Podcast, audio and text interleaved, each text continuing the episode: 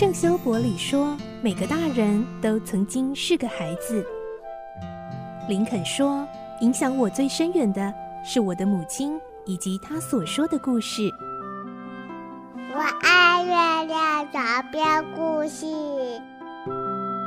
晚安，月亮床边故事。小青姐姐邀请每一位大孩子、小孩子一起听故事，不管多忙，也要和你一起听故事。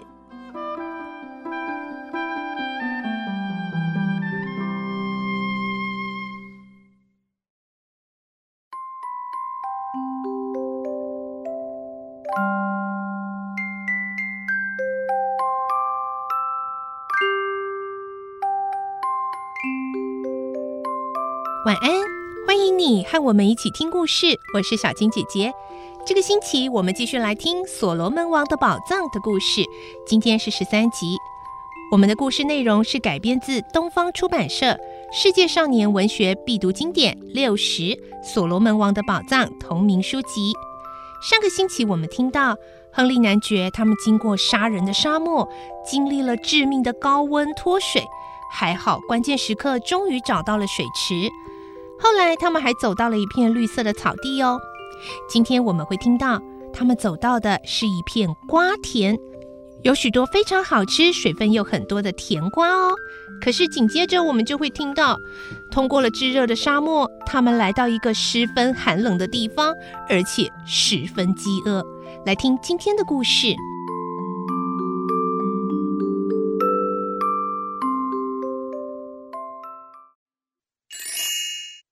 所罗门王的宝藏十三集：饥饿与寒冷。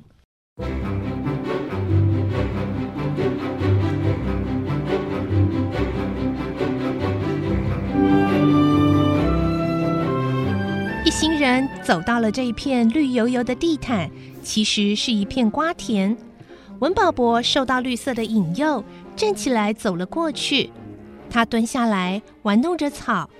突然，两手捧着一个绿色的东西，对大家说：“哎，快呀，快呀，快点过来啊！”文保博平时很沉着，大家看到他突然语气急促，觉得有点奇怪，都站了起来。克达免着急地问：“怎么了，文保博？”文保博大声地嚷着：“快啊，快点啊！这里有吃的东西和水啊！”他把手里的绿色东西拿给大家看，大家听到这句话，立刻跑了过去。呃，这，这不是甜瓜吗？哎呀，这是甜瓜，啊，好极了！亨利男爵和古特上校很激动的叫了起来，古特上校也顾不得什么仪表了，从地上拿起一颗甜瓜，就用假牙啃了起来。原来大家正站在一片野生甜瓜地的中间，田里长满了几百颗熟透的甜瓜，大家拼命的吃起甜瓜来，每个人都吃了五六颗很大的甜瓜。俗语说“双喜临门”，这句话果然应验了。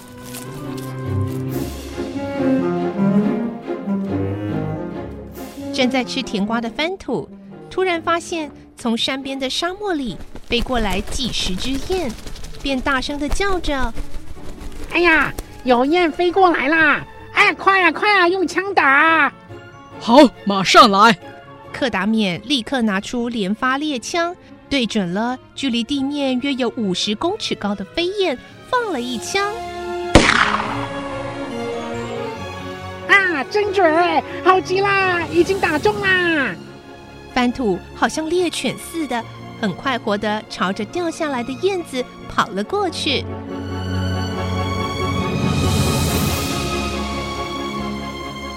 番土拿回来一只大雁，由于大家都已经吃腻了牛肉干，立刻找来许多枯干的甜瓜藤，生起了火，把雁的羽毛拔下来，用火烤了起来。自从出发的前一天吃了一顿新鲜牛肉以后，一直就没吃过这样好吃的东西了。所以除了骨头和燕脚以外，大家都把肉吃得精光。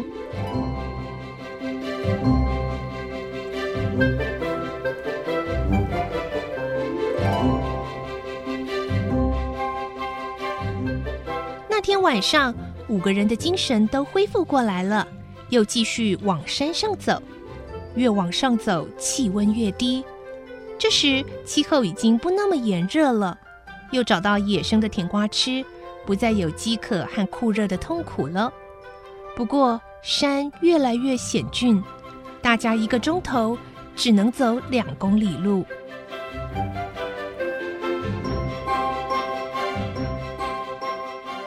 过了一段时间，带来的牛肉干已经吃完。又发生了饥饿的危机。柯达冕告诉大家：“这次如果发现了甜瓜，大家应该尽量多带。不过，因为已经走到相当的高度，即使在白天也有些凉意。虽然气温舒适，但是山坡陡峭，稍不小心就会跌倒。而且到了这种高度，甜瓜已经不能生长了。”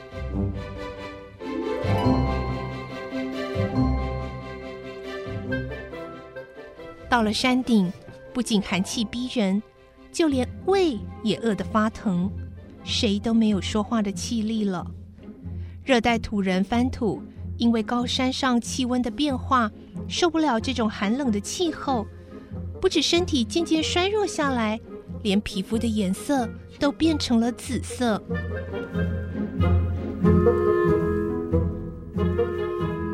到了晚间。一行人才走到有积雪的地方，这里的气温变化更加激烈了。山下的气温可以融化钢铁，但是在海拔三千公尺附近，却有终年不化的积雪。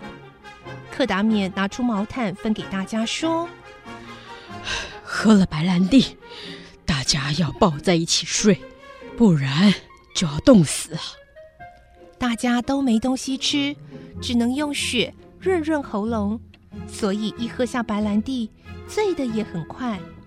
大家马上凑在一起，互相利用体温来取暖。番土冻得整排牙齿在打颤，想睡也睡不着。他的身体实在受不了这样的寒冷。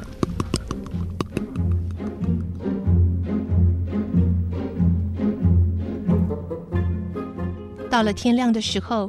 因为饥饿和寒冷的双重折磨，大家脸上一点生气都没有，可是仍然努力向上走去。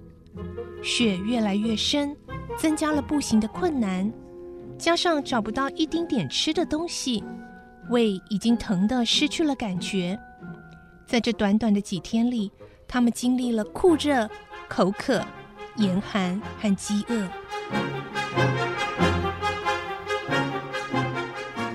克达冕站在雪地里四处探望，快到地图上画的山洞了吧？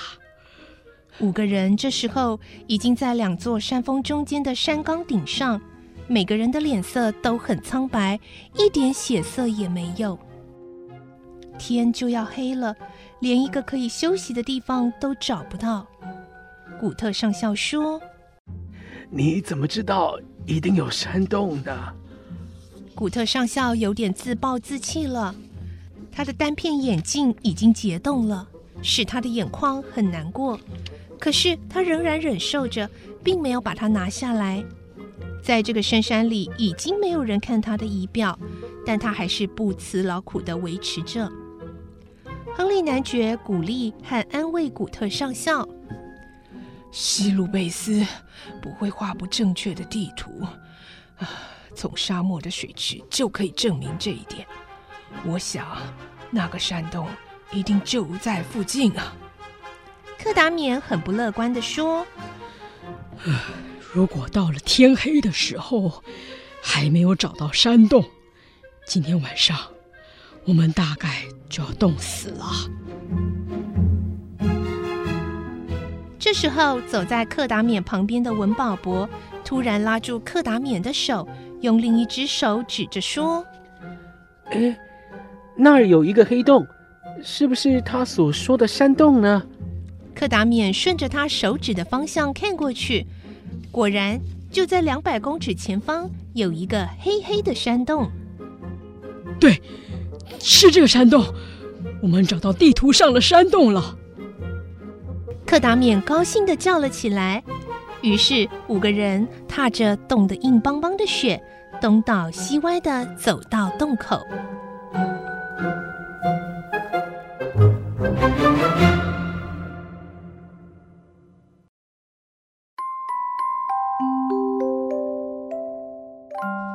在今天的故事中，我们听到他们好不容易越过了酷热的沙漠，现在又来到了冷得要命的这个山里头啊。